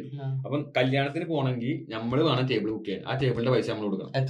അത് എത്രയും കല എത്ര യൂറോയിലായിരുന്നു അപ്പൊ ആ ഞങ്ങൾ പറഞ്ഞു എടാ നമുക്ക് ഇത് പരിചയമില്ലല്ലോ. നമ്മൾ പറഞ്ഞു ഇറ്റലിക്കൊക്കെ വരൽ ബുദ്ധിമുട്ടായിരിക്കും നോക്കട്ടെ. അന്ന് ലീവ് ഉണ്ടെങ്കിൽ കമ്പനി ലീവ് കിട്ടാണെങ്കിൽ വരാന്നൊക്കെ പറഞ്ഞു. അപ്പൊ പറഞ്ഞു സ്ട്രീമിംഗ് ഉണ്ടാവും വെച്ചു ഓൺലൈനിൽ അപ്പൊ പറഞ്ഞു ആ ഓൺലൈനിൽ വീഡിയോ സ്ട്രീം ചെയ്ത് കാണാന്ന് പറഞ്ഞു. അപ്പൊ പറഞ്ഞു അതിന്റെ ലിങ്ക് അയച്ചു തരണം എന്നാണ് അപ്പൊ പറഞ്ഞു അങ്ങക്ക് കാണാം പക്ഷെ അഞ്ച് യൂറോ പേ ചെയ്തിട്ട് ഓന്റെ കല്യാണത്തിന്റെ ഫ്രീ മനസ്സിലായി? അപ്പൊ അതാണ് ഇവരുടെ ഒരു മെന്റാലിറ്റി അല്ലെങ്കിൽ ഇവർ അത് അല്ല അത് പക്ഷേ- മൊത്തത്തിൽ ജനറലൈസ് ചെയ്യാൻ പറ്റില്ല. കാരണം ഇന്റെ ഇപ്പൊ വേറൊരു ഫ്രണ്ടിന് ഇവിടെ പോളണ്ടിൽ ഒരു കല്യാണം ഇപ്പൊ നടക്കാൻ പോവാണ്.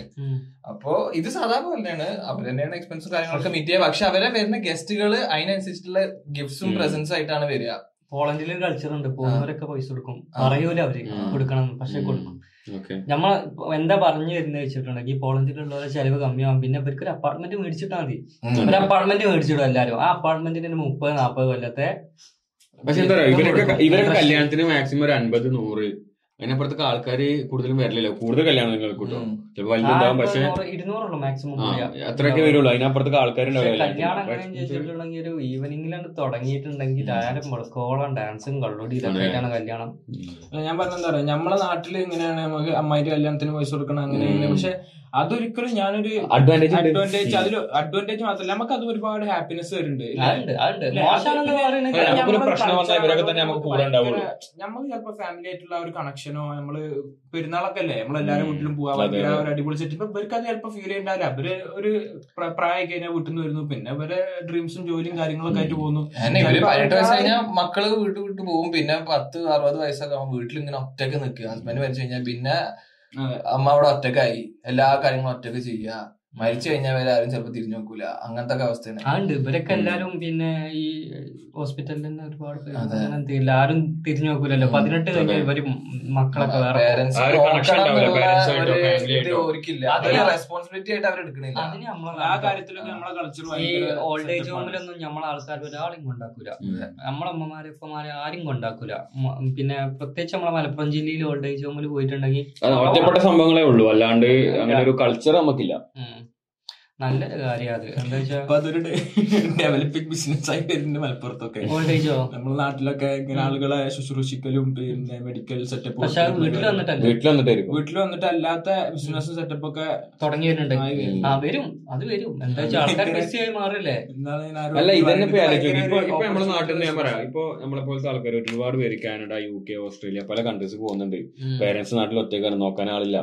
അങ്ങനത്തെ സാഹചര്യങ്ങൾ വരുമ്പോൾ അവിടെ ഇങ്ങനത്തെ പല ബിസിനസ്സുകളും വരും എന്നാണ് എനിക്ക് തോന്നുന്നത്. കാരണം പേരൻസിനെ ഇങ്ങോട്ട് കൊണ്ടുവരാൻ പറ്റണം. അതാണ് നമ്മൾ ചെയ്യേണ്ട ഒരു കാര്യം. പേരൻസിനെ നമ്മൾ നമ്മളെ കൂടെ കൊണ്ടുവന്ന് നിർത്തുക. അല്ലെങ്കിൽ നമ്മൾ നാട്ടിലേക്ക് റീലൊക്കേറ്റ് ചെയ്യാന്നുള്ളതാണ് അതാണ് അപ്പോ അപ്പൊ പേരൻസ് ഒറ്റക്കാണ് വീട്ടിൽ. അപ്പോ അവർക്ക് അവരുടെ ഒരു കമ്മ്യൂണിറ്റി അവരുടെ ഒരു സർക്കിളിൽ അവരെ കൊണ്ട് എനിക്ക് അറിയില്ല ഇതൊക്കെ. എന്താ പക്ഷെ ഇൻ ഫ്യൂച്ചർ അങ്ങനെ ആയിരിക്കും. പക്ഷെ ഞാൻ പറയില്ല ഞാൻ എന്റെ പേരൻസിനെ അങ്ങോട്ട് കൊണ്ടുവരാനുള്ളൊരു പ്ലാനാണ് എനിക്കുള്ളത്. ഇവിടെ കൊണ്ടുവരുന്നത്. അവരിപ്പോ ഞാൻ ഒരുപാട് എന്താ ഞാൻ ഇവിടെ വരാനുള്ള കാരണം ഞാൻ ഇതൊക്കെ എക്സ്പീരിയൻസ് ചെയ്യാനുള്ള കാരണം അവരാണ്. അവരുടെ സപ്പോർട്ട് കൊണ്ട് മാത്രമാണ്. ഇവിടെ കൊടുന്ന് നിർത്താനാണോ അതോ ജസ്റ്റ് കാണിക്കാനാണോ? ഡിപ്പെൻസ് ആദ്യം ഒന്ന് കൊണ്ടുവരണം. എന്നിട്ട് അവർ ഓക്കെ ആണെങ്കിൽ നിർത്തണം തന്നെയാണ് എന്റെ പ്ലാൻ കാരണം എന്താ അവരും ഇതൊക്കെ ഒന്ന് എക്സ്പീരിയൻസ് ചെയ്യട്ടെ അവരും ഇതൊക്കെ ഒന്ന് എക്സ്പ്ലോർ ചെയ്യട്ടെ. കാരണം അവർ കാരണം നമ്മളിവിടെ എത്തി. അപ്പോ നമുക്ക് അവർക്ക് കൊടുക്കാൻ പറ്റുന്ന സന്തോഷം മാത്രമാണ്. അപ്പോ ഇത് ചെയ്യണം തന്നെയാണ്. പിന്നെ പറയാം ലോങ് ടേം ഇവിടെ നിൽക്കണം എന്നല്ല എന്റെ പ്ലാൻ എനിക്ക് വേറെ പ്ലാൻസ് ഉണ്ട്. അപ്പൊ ഞാൻ അതിനനുസരിച്ചുള്ള ഒരു പ്ലാൻ എന്തായാലും അവരവിടെ കൊണ്ടുവരും. ഒരു ഷോർട്ട് ടൈമിനെങ്കിലും ഞാൻ അവരെ കൊണ്ടുവരും ഞാനും എന്റെ പാരന്റ്സിനെ എന്തായാലും കൊണ്ടുവരും. ഇവിടെ ഒന്ന് കാണിക്കും. പക്ഷെ അവിടെ നിൽക്കുന്ന എനിക്ക് തോന്നുന്നില്ല. അത്ര ഏജ് ആയ ആൾക്കാരെ പക്ഷെ. അങ്ങനെ ലോങ് ടേമിൽ നിൽക്കാൻ ചാൻസ് വളരെ അവർക്ക് പറ്റില്ല നാട്ടിൽ ഇങ്ങനെ പ്രവർത്തനം കാര്യങ്ങളൊക്കെ ആയിട്ട് നടക്കും ഇവിടെ വന്നിട്ട് എന്ത് ചെയ്യാൻ ഫ്ലാറ്റിൽ ഇങ്ങനെ വെറുതെ ഇരിക്കണ്ടേ? അതാണ്. പക്ഷെ എന്റെ. പാരന്റ്സ് മിക്കവാറും നിൽക്കും.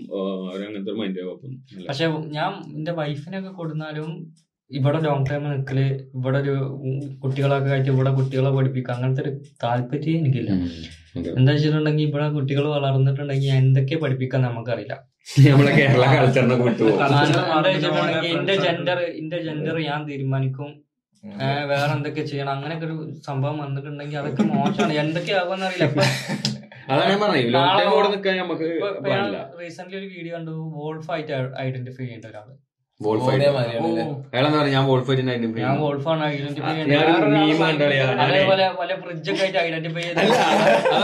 ഞാനൊരു മീം മീം കണ്ടിട്ടോ. ഒരുത്തൻ ഒരുത്തൻ ഒരാളോട് ചോദിക്കും എന്താ ഈ ആണാണോ പെണ്ണാണോ ചോദിക്കും. മീമാണ് അപ്പൊ വരും I identify myself as transgender എന്ന് പറയും. അപ്പൊ who are you to judge me ചോദിക്കും. അപ്പൊ മറ്റും പറയും I identify myself as judge അതാണ് പറയുന്നത്. എന്തൊക്കെയാണ് പറയുന്നത്. എന്തൊക്കെയാ വേറെ ഇതേപോലെ ഒരു സാധനം ഞാൻ കണ്ടു. ഒരാൾ ഇംഗ്ലീഷിൽ ക്ലാസ് എടുക്കാൻ വേണ്ടി ലെക്ചർ വരികയാണ്. എന്നിട്ട് പറയും എന്തോ ഇതായിട്ട് അയാൾ പറയുന്നുണ്ട് I identify myself as maths എന്തോ ഒരു സെറ്റപ്പ് എന്നിട്ട് let's teach English in maths identify ചെയ്യുന്ന കുറെ ആൾക്കാരുണ്ട്. ക്യാമറ ആയിട്ട് ഐഡന്റിഫൈ ആൾക്കാരുണ്ട്. ഒരു ക്യാമറ ആയിട്ട് ഇങ്ങനെ നടക്കും. അതാണ്. ഓല അങ്ങനെ പറയണേ അപ്പൊ നമ്മളെന്തെങ്കിലും എതിർത്ത് പറഞ്ഞ പോലെ അഭിപ്രായ സ്വാതന്ത്ര്യം ഇല്ലേ ഞങ്ങൾക്ക് എന്തത് അങ്ങനെ ആയിക്കൂടെ?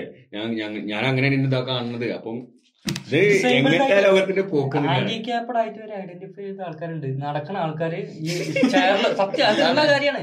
അതെ വേറെ പോസ്റ്റ് ഒരു എഴുപത് അൻപത് വയസ്സുള്ള ആദ്യത്തെ ഫൈവ് ഇയർ ഓൾഡ് ഗേൾ ആയിട്ട് ഐഡന്റിഫൈ ചെയ്തു. പാവാടി ഇതൊക്കെ ഇട്ടിട്ട് നടക്കുക.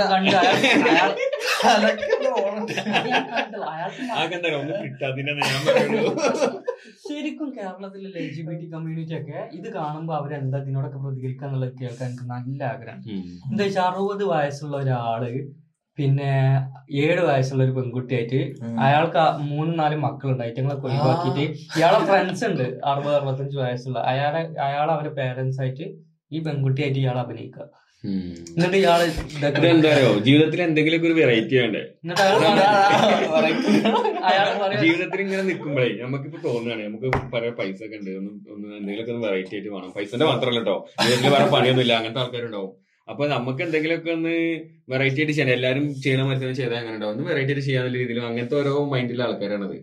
അതേപോലെ റീസെന്റ് ഞാൻ സർജറീസും കാര്യങ്ങളൊക്കെ ചെയ്യുന്നു ഇപ്പൊ അടുത്ത ഒരു മീശൊക്കെ വെച്ചിട്ട് എന്താ പൂച്ചന്റെ എന്തോ സെറ്റപ്പ് എന്തോ ചെയ്തു കുറെ റീസെന്റ് ഞാൻ കണ്ടു സൂയിസൈഡ് ഇല്ലേ? ഇപ്പൊ കേരളത്തിലൊക്കെ സൂയിസൈഡ് ഇത്ര ഒരു വർഷം അത്ര കൂടി വരുന്നുണ്ട് അത്ര. ആണുങ്ങളാണ് കൂടുതൽ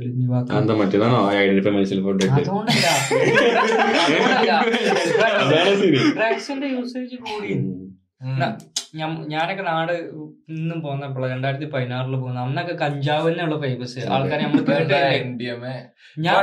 തന്നെ ഒരു ചെക്കനെ പിടിച്ചിട്ട് എന്തൊക്കെ വിളിച്ച് എന്താ വെച്ചാൽ ഇവരോടൊന്നും ചോദിക്കാൻ പോലും ചെല്ലാൻ പറ്റൂല. അങ്ങനെ നാട്ടിൽ ആരെങ്കിലും കണ്ടിട്ടുണ്ട്? എന്തൊക്കെ ഓരോരുത്തർക്ക് എന്തൊക്കെ വെപ്പൺ വെപ്പൺസ് എന്തെങ്കിലും കണ്ടെന്ന് പറയട്ടില്ലേ എന്തൊക്കെയുണ്ട്? എം ഡി എം ഉണ്ട്. പിന്നെ എന്തൊക്കെ? സ്റ്റാമ്പ്. എന്തൊക്കെയുണ്ട്? ചാർലി എന്നൊക്കെ പറയണ വെള്ളപ്പൊടി കണ്ടിട്ടുണ്ട്. ഞാൻ ന്യൂസ് കണ്ട എന്തൊക്കെ പേരിട്ട്? അതാ ഉപയോഗിച്ചിട്ടില്ല. എന്തൊക്കെ പേരിട്ട് എന്തൊക്കെ ഉണ്ട് എന്തൊക്കെ ഇനി കാണാൻ ഓരോ ഓരോ സ്ഥലത്തും ചിലപ്പോ ഇതിനൊക്കെ ഓരോ പേരുകളാണ്. ആൾക്കാർ യൂസ് ചെയ്യുന്നതിനനുസരിച്ച് ആൾക്കാർ പറഞ്ഞു പ്രശ്നം എന്താ പറയാ ആളുകൾ ചിലപ്പോ ഓരോരുത്തരെ മുടി കണ്ടിട്ടോ വേഷം കണ്ടിട്ടോ ഒക്കെ നാട്ടിലെ ആളുകൾ ഓമാണ് ഇങ്ങനെ യൂസ് ചെയ്യുന്ന ആളുകളാണ്. അങ്ങനെയൊക്കെ പറയുന്നത് ഒരുപാട് തന്നെ മുടി വളർത്തി ഇങ്ങനെ നടന്നിട്ട് അടുത്ത ആൾക്കാർ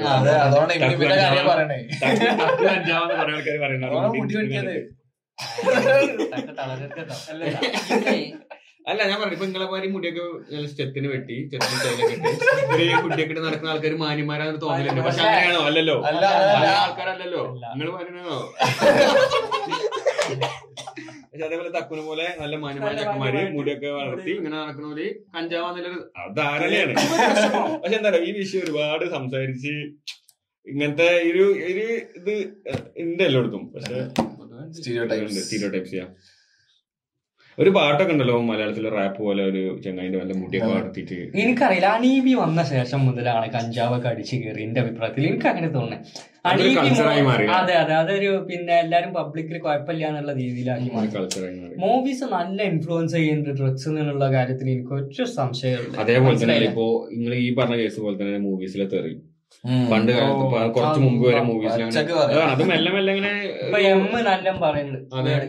എല്ലാരും പറയുന്നുണ്ട്. മമ്മൂട്ടി മോലാലും മമ്മൂട്ടി പറയില്ല എനിക്ക് ഉറപ്പാണ്. പക്ഷെ ഫഹദ് പറയുന്നുണ്ട്. ഫഹദ് പറയുന്നുണ്ട് ഫഹദൊക്കെ ഇഷ്ടം ആസിഫ് ആസിഫ് അലിയൊക്കെ എത്രങ്ങാനും പറയണ്ട. അത് അതാണ്. അതൊക്കെ ഒരു നോർമൽ കൾച്ചറായി അതേപോലെ തന്നെ ഡ്രഗ്സും? നമ്മുടെ സമൂഹത്തിലേക്ക് വന്ന ഒരു നോർമൽ പണ്ടൊക്കെ സിനിമയിൽ പേടിക്കാണ്ടാണ് നടൻ ആത്മഹത്യ ചെയ്യേ നടനെ കുത്തിക്കൊല്ലേ ഇതൊക്കെ. ആ ഒരു പ്രേമനിരാശൊക്കെ ഉണ്ടായിരുന്നു ഇപ്പൊ എന്തൊക്കെ കാണണം? ഇപ്പൊ എന്തൊക്കെയാണ്. ഇപ്പം പണ്ടുള്ള പോലെ ഈ മറ്റേ പ്രേമനൈരാശ്യത്തിന്റെ പാട്ടൊന്നും ഇറക്കിയിട്ട് അന്നത്തെ കാലത്ത് ആ കറക്കിക്കൊണ്ട് കുറെ ആൾക്കാർ അത് കണ്ടിട്ട് തൂങ്ങി മരിച്ചു. ആ ഇൻഫ്ലുവൻസ് ചെയ്തിട്ട്. ഞാൻ സത്യം പറയാം മൂവീസ് ഒക്കെ ഉണ്ടായിട്ട് നല്ല ഇൻഫ്ലുവൻസ് ചെയ്തിട്ടുണ്ടാവും മൂവീസ് ഇങ്ങനെ ചെയ്യാൻ ആത്മഹത്യക്ക്. നല്ല കാര്യങ്ങൾ ഒരുപാടുണ്ട് പക്ഷെ ആകാത്ത കാര്യങ്ങൾ ഒരുപാട് മൂവീസ് ഇങ്ങനത്തെ കാര്യങ്ങൾ പിന്നെ അതേപോലെ റാഷ് ഡ്രൈവിംഗ് പിന്നെ ഫാഷൻ ഡ്രസ്സുകളുടെ.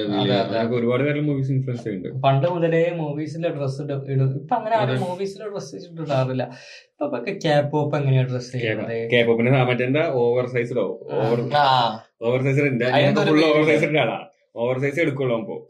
അതാണ് അതൊക്കെ ഒരു കൊറിയക്കാര് മാറിയൊരു മാറ്റം. നയന്റി എയ്റ്റീസിലെ കൊറിയക്കാരുണ്ടായിരുന്നു. ഫിറ്റ്നസ് മസ്കലിൻ മെൻ ഇപ്പൊ ഇപ്പൊ പെണ്ണാണോ ആണാണോ എന്ന് തിരിച്ചറിയില്ല സത്യം.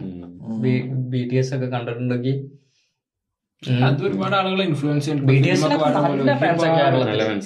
എന്റെ ഒരു കസിൻ ഉണ്ട്. All full B T S full time B T എസിന്റെ വീഡിയോസ് പിന്നെ അതിന് ശേഷം അവൾ പിന്നെ ബി ടി എസ് ഇപ്പൊ എന്തോ നിർത്തിയല്ലോ. അവരെന്തോ മിലിറ്ററിയുടെ ഒക്കെ എന്തൊക്കെയോ പല പോണെന്നൊക്കെ പറഞ്ഞിട്ട് അങ്ങനെ അവർ ബ്രേക്കിലെന്തോ അതെന്താ ബ്രേക്കിൽ എന്തോ അങ്ങനെ എന്തോ തോന്നുന്നു. സൗത്ത് കൊറിയയിലെ എല്ലാ ആൾക്കാരും ഇതിൽ മിലിറ്ററി സർവീസ് സർവീസിൽ പിന്നെ അവരൊക്കെ എന്തൊക്കെ മറ്റേ ടോട്ടൻഹാമിന്റെ പ്ലെയർ ഇല്ലേ? സണ്ണ് സണ്ണിനെ ഒരു ടൈം വന്നു. പക്ഷെ പുള്ളിക്കാരൻ ഏഷ്യൻ കപ്പാണോ ഏതൊരു കപ്പ് അത് ജയിക്കുകയാണെങ്കിൽ മിലിറ്ററിയിൽ സെർവ് ചെയ്യണ്ടെന്ന് പറഞ്ഞു. അങ്ങനെ അങ്ങനെ കഴിച്ചിലായി പോകുന്നതാ പുള്ളിക്കാരൻ. അല്ലെങ്കിൽ ഇത്ര വർഷം രണ്ടു വർഷം തോന്നുന്നു. എല്ലാവരും സെർവ് ചെയ്യണം ഇപ്പോ നമ്മുടെ നാട്ടിൽ ഞാൻ ഇൻസ്റ്റാഗ്രാമിൽ ആഡ് വരെ കണ്ടു. കൊറിയൻ ലാംഗ്വേജ് പഠിക്കാനല്ലേ. അതായത് പിള്ളേരെ അതായത് അത് അത് കസ്റ്റമേഴ്സ് ഉണ്ട്. അതായത് അവർക്ക് ഈ ഇവരുടെ ഈ കൾച്ചർ കണ്ട് ഇഷ്ടപ്പെട്ടിട്ട് ഞാൻ ഒന്നും ഒന്നും പക്ഷെ നല്ല പടങ്ങളാണ് കേട്ടോ കൊറിയൻ ഫിലിംസ് നമ്മളന്ന് കണ്ടില്ലേ മറ്റേ എയ്റ്റീൻ അഗൈനും നല്ല നല്ല പ്ലോട്ട്സ് ആണ്. ഞാൻ ഒരു പടം ഞാൻ കണ്ടിട്ടുണ്ട് പടം ഏതൊക്കെ. സീരീസ് പക്ഷെ ഞാൻ അങ്ങനെ പോപ്പുലർ ആയിട്ടുള്ള ഒന്ന് രണ്ടെണ്ണം കണ്ടു എന്നല്ലാതെ ഞാൻ ഇതിനായിട്ട് ഇരിക്കാറൊന്നുമില്ല. അങ്ങനെ കാണാൻ വേണ്ടിട്ട്. ഞാൻ കാണുകയാണെങ്കിൽ തന്നെ എന്തെങ്കിലും സീരീസ് കാണാൻ ഇതൊക്കെ ബാധിക്കുന്നത് പ്രൊഡക്ടിവിറ്റിനാണ് അതായത് ഇപ്പൊ ഞാൻ പറഞ്ഞു എന്റെ കസിനൊക്കെ അവളൊക്കെ ഈ കെ പോപ്പ് ഇവരുടെ ഈ ടീമിന് എന്താ പറയാലോ? B T S B T S അതെ. ഈ ബി ടി എസിന്റെ അതിനുശേഷം പിന്നെ അവർക്ക് അവർക്ക് എപ്പോഴും റിലീസ് ഒന്നുമില്ല. അവൾ പിന്നെ ഫുള്ള് കൊറിയൻ കാർട്ടൂൺസ് ആയി. പിന്നെ കൊറിയൻ സീരീസ് ആയി. അങ്ങനെ അപ്പൊ എന്താ വെച്ചാൽ അവളൊക്കെ എന്ന് പറഞ്ഞാൽ ഏഴാം ക്ലാസ് എട്ടാം ക്ലാസ് ആയിട്ടുള്ളൂ. അപ്പൊ അവരുടെ ഒക്കെ ഫുൾ പ്രൊഡക്ടിവിറ്റി അല്ലെങ്കിൽ അവരുടെ ഒക്കെ ഫുൾ ടൈം. സ്പെൻഡ് ചെയ്യുന്നതിലൊക്കെ മാറുകയാണ്. അപ്പോ അവരൊക്കെ വലുതായി വരുമ്പോൾ അതുപോലെ നമ്മളെ ഈ പറഞ്ഞ സ്റ്റാർട്ടപ്പ് മെന്റാലിറ്റിയോ അല്ലെങ്കിൽ അങ്ങനത്തെ മെന്റാലിറ്റിയോ മെന്റാലിറ്റി അവർക്ക് ഉണ്ടാവില്ല ഫുൾ ഒതുങ്ങി ഒതുങ്ങി പോകുന്ന ഒരു. മനുഷ്യന് ലേസി ആവാൻ വേണ്ടിട്ട്. പ്രൊക്രാസ്റ്റിനേഷൻ ഒക്കെ വരാൻ വേണ്ടിട്ടുള്ള സറൗണ്ടിങ്സ് ആണ് ബിൽഡ് പിന്നെന്താ വെച്ചാൽ നാട്ടിൽ നിന്ന കംഫർട്ട് സോൺ അല്ലേ ഞാൻ കാര്യമായിട്ട് പറയുന്ന ഒന്നാണ് നാട്ടിൽ നിന്നിട്ടുണ്ട് കംഫർട്ട് സോൺ എന്ന് പറയാൻ കാരണം നമ്മുടെ നാട്ടിൽ രാവിലെ എണീച്ച് വന്ന ഭക്ഷണം ഉണ്ട് എല്ലാം ഉണ്ട്.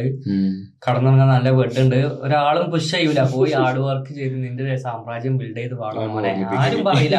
ഇവിടെ ആവുമ്പോ രാവിലെ നീച്ച ആ തണുത്ത വെള്ളത്തിൽ കുളിക്കുമ്പോ ഉണ്ടാവും. ഒരു ഒരു നമ്മൾ തണുത്ത എത്ര ആളായാലും ഒന്ന് പുഷ് വരും. ഇവിടുത്തെ പേരെ പേരൻസും ആ ഒരു ആരും സപ്പോർട്ട്. ചെയ്യണത്. കാരണം പേരൻസ് പതിനെട്ട് കഴിഞ്ഞാൽ അധികം സപ്പോർട്ട് ചെയ്യില്ല.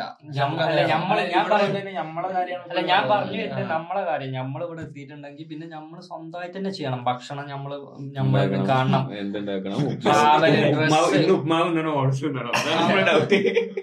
ദോശ അങ്ങനെ സാധനം നമ്മളെ ലിസ്റ്റിലേ ഇല്ല രാവിലെ ബ്രേക്ക്ഫാസ്റ്റ് ഞാനൊക്കെ ആലോചിക്കും. ചില ആൾക്കാരുണ്ടല്ലോ ഈ ഗൾഫിലൊക്കെ ഉള്ള പ്രവാസികൾ അവർക്കൊക്കെ പെയിൻ ഒക്കെ വന്നിട്ടുണ്ടെങ്കിൽ ഇപ്പൊ എനിക്ക് കിഡ്നി സ്റ്റോണിന്റെ വേദന ഉണ്ടായപ്പോ നാട്ടിൽ നിന്നാണ് ഉണ്ടായത് ഭാഗ്യത്തിന്. അതിന്റെ ഒക്കെ വയറുവേദന എന്തൊരു വേദന. അപ്പൊ ഈ ഗൾഫിലൊക്കെ ഈ ചെറിയ പൈസക്ക് പണിക്കുന്ന ആൾക്കാരൊക്കെ ഉണ്ടാവും. എട്ടും പന്ത്രണ്ടും ആൾക്കാരൊക്കെ റൂമിൽ കഴിയുന്ന മലയാളി അതും ചിലവർ ഈ നോർത്ത് ഇന്ത്യൻസിന്റെ കൂടെ കാര്യം അവർക്കൊക്കെ ഈ രാത്രിക്ക് ഈ പെയിൻ ഇളകിയിട്ടുണ്ടെങ്കിൽ എന്താ ചെയ്യലേ? കുടിച്ചു നിക്കല വേറെ രക്ഷയില്ല. നാ വീട്ടിക്ക് വീട്ടുകാരോടൊന്നും ഇത് വിളിച്ച് പറയില്ല ചിലവർ എന്താ വെച്ചാൽ വീട്ടുകാർ വീട്ടുകാരെ ആ ഒരു സമാധാനം കളയണ്ടല്ലോ വിചാരിച്ചിട്ട് അത് പിടിച്ച് നിന്ന് അങ്ങനെ പറയാത്ത ആൾക്കാരാണ് മെഡിക്കൽ ഇൻഷുറൻസ് ഉണ്ടാവില്ല ഈ സാധുവിന്? ഉള്ള പൈസ മൊത്തം നാട്ടിലേക്ക് അയച്ചിട്ടുണ്ടാവും. എന്നിട്ട് ആ ബാഗിനെ സഹിച്ച് അവിടെ നിന്ന് ഇരിക്കും സമ്മതിക്കണം. അവരാണ് ശരിക്കും ഹീറോസ് വീട്ടുകാർക്കും വേണ്ടിട്ട് അവരുടെ ലൈഫ് ഞാൻ പറയാം അതൊരു കൾച്ചറൽ ചേഞ്ച് ആണ് ഞാൻ പറയുന്നത് ഇപ്പൊ പണ്ടത്തെ കാലത്ത് ഇപ്പൊ നമ്മളൊക്കെ നിൽക്കുന്ന അപ്പാർട്ട്മെന്റിൽ നമുക്ക് സിംഗിൾ റൂം വേണം. അല്ലെങ്കിൽ പറ്റില്ല. സിംഗിൾ റൂം വേണം നമുക്ക് അതിലെ സ്പേസ് വേണം അങ്ങനെയാണ് ഇപ്പോഴത്തെ ജനറേഷൻ എല്ലാവരും. ഇപ്പൊ ദുബായ് പോവാണെന്നുണ്ടെങ്കിലും അതേപോലെ തന്നെ നമ്മൾ ഈ യൂറോപ്പ് കാനഡ ഇങ്ങനെയൊക്കെ വരികയാണെന്നുണ്ടെങ്കിലും എല്ലാവരും ആ ഒരു ഇതിലേക്കാണ് അതാണ് അവരുടെ പ്രിഫറൻസസ് പക്ഷെ പണ്ട് കാലത്ത് ഇതുപോലെ ഗൾഫിലും ഇതുപോലെ ബാക്കി രാജ്യങ്ങളിലൊക്കെ പോകുന്ന ആൾക്കാർ എന്ന് പറഞ്ഞു കഴിഞ്ഞാൽ ഇതുപോലെ ഡബിൾ ഡെക്കർ റൂമിൽ എട്ട് പേര് പത്ത് പേര് അത്രയും ഓരൊക്കെ അന്ന് കുടുംബത്തിന് വേണ്ടിയിട്ടാണ്. നാട് വിട്ടത്. ഒരുപാട് ചേഞ്ച് ഉണ്ട്. ഇപ്പൊ നമ്മുടെ നാട്ടിൽ ഇപ്പൊ ഈ പിള്ളേർ ഇങ്ങനെ ഇപ്പൊ നമ്മളെ പോലത്തെ ആൾക്കാർ എല്ലാവരും പുറത്ത് വന്ന് ഈ കൾച്ചറൊക്കെ കണ്ട് വരുമ്പോ ആ ഒരു ചേഞ്ച് ലൈഫിൽ ഉണ്ട് എന്നുള്ളത് ഞാൻ തന്നെയാണ് പറയുമ്പോ അതൊക്കെ എന്താ പറയാ നമ്മളൊരു ഫൈനാൻഷ്യൽ ഇമ്പ്രൂവ്മെന്റ് കൊണ്ട് മാത്രമാണ് അല്ല ഇപ്പൊ നമ്മളെ പാപ്പന്മാരൊക്കെ ചിലപ്പോൾ ഗൾഫിൽ പോയി കഷ്ടപ്പെട്ടുകൊണ്ടാണ് നമ്മൾക്ക് ഈ ഒരു സ്റ്റാൻഡേർഡ് അപ്പൊ അതെ. അതിങ്ങനെ ഇപ്പൊ ഇനി- കുറച്ചും കൂടെ കഴിയുമ്പോ ചിലപ്പോ the time നമ്മളൊക്കെ അതെ. ആ, മക്കളൊക്കെ ആകുമ്പോ ചിലപ്പോ അവർക്ക് സ്വന്തമായിട്ട് ഇങ്ങനെ ഒരു Apartment ആവും അതാണ്. അതിങ്ങനെ നമ്മളെ Over time അത് change ഫൈനാൻഷ്യൽ വരും. കാര്യങ്ങൾ അത് മാറി മാറി വരുന്നു തോന്നുന്നു. സത്യം നമ്മളെ നമ്മളെ ഒരു നയന്റീസിൽ അല്ലെങ്കിൽ എയ്റ്റീസ് സെവന്റീസിലൊക്കെ ജനിച്ച ആൾക്കാർ ആൾക്കാര് വിദേശികളെ ലൈഫ് ടൈം ലൈനിൽ ഓൾമോസ്റ്റ് സെയിം ആണ് എല്ലായിടത്തും. ജനിക്കണു ഒരു ടൈം വരെ നാട്ടിൽ നന്നായിട്ട് സ്പെൻഡ് ചെയ്യുന്നു. പിന്നെ കഴിഞ്ഞാൽ നേരെ ഗൾഫൊക്കെ. പതിനെട്ടിലൊക്കെ പോകും. പതിനെട്ട് പതിനേഴിലൊക്കെ പണ്ട് മുംബൈയിലൊക്കെ. പോയിട്ട് അവിടുന്ന് വിസ അടിച്ചിട്ട് അങ്ങനെയൊക്കെ പോകണം ഷിപ്പിൽ. പതിനെട്ടൊന്നുമില്ല. അതിനേക്കാളും അതിനേറെ മുമ്പ് പതിനാറിലൊക്കെ പോകുന്ന ഒരു ഇഷ്ടം പോലെ ഉണ്ട്.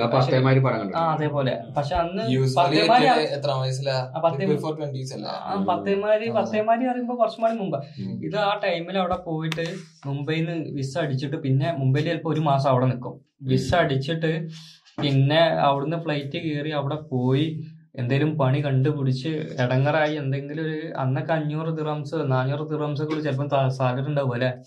ആ പണി എടുത്തിട്ട് ഇവർ നാട്ടിലേക്ക് അയക്കും ഫുള്ള് പൈസ. എന്നിട്ട് കഴിഞ്ഞൊരു ഏജ് ആകുമ്പോ ഇവർ വന്ന് പെണ്ണിട്ടും പെണ്ണിട്ട് പിന്നെയും തിരിച്ചു പോകും. അഞ്ചു വർഷമൊക്കെ നിന്നിരുന്നു പണ്ട്. ഇപ്പൊ ആറ് മാസം ആറ് മാസം ഇല്ല രണ്ട് ഒരു വർഷം രണ്ടു വർഷം മാക്സ് ആണ്. ഒരു വർഷം ദുബായിലൊക്കെ- മാസം മാസം പോയിരുന്നവരുണ്ട്. ദുബായിലേക്കുള്ളവര്. ദുബായിലൊക്കെ ഉള്ളവര് അങ്ങനെ പിന്നെ അങ്ങനെയുള്ള ആൾക്കാർ നമ്മൾ ഈ പിന്നെ പിന്നെ അവന്റെ ലക്ഷ്യം എന്ന് പറഞ്ഞത് പെണ്ണിട്ടുക. പെണ്ണ് കെട്ടിക്കഴിഞ്ഞ് കുട്ടികളായ വീട് പണി. പിന്നെ കഴിഞ്ഞപ്പോത്തിന് എനിക്ക് ഒരു വിധ അസുഖമൊക്കെ വന്നിട്ടുണ്ടാവും. ഒരു മുപ്പത്തഞ്ച് അറിയോ? ഈ ഒരു ടൈം ഉണ്ട് നിങ്ങൾ പറഞ്ഞ ഈ ഒരു നമ്മളെ ഇപ്പത്തെ ഏജ്. നമ്മൾ തീരെ ഹെൽത്ത് ശ്രദ്ധിക്കൂല. കാരണം നമ്മളെല്ലാം കൂടെ ഓക്കെ നമുക്കൊരു പനിയോ ജലദോഷമോ തൊണ്ടവേദന അല്ലെങ്കിൽ വേറൊരു പ്രശ്നം നമുക്ക് വരില്ല. അതുകൊണ്ട് നമ്മൾ ഇവിടെ- ശ്രദ്ധിക്കൂല. ഇവിടെ ഏറ്റവും ഇഷ്ടപ്പെട്ട ഒരു കാര്യം അതാണ്. ഇവരെല്ലാവരും ഭയങ്കര ഹെൽത്ത് കോൺഷ്യസ് ആണ്. തീറ്റന്റെ കാര്യമാണെങ്കിൽ ഇവരെ കണ്ടില്ല? വയസ്സന്മാര് വരെ ഇറങ്ങി ഓടും. അതെന്താ പറയുക ഇവിടെ ഇവിടെ നമ്മളെ നാട്ടിൽ തണുപ്പായാലും ചൂടായാലും ഒരേ ഭക്ഷണം. സൂപ്പ് ഒന്നും ഇല്ലല്ലോ നമ്മളെ നാട്ടിൽ. നമ്മുടെ എത്ര ഇവരുടെ ഡയറ്റ് നോർമൽ ഡയറ്റ് എന്ന് പറഞ്ഞിട്ടുണ്ടെങ്കിൽ അങ്ങനെ ആയി വരുത്. ഞാൻ ആ.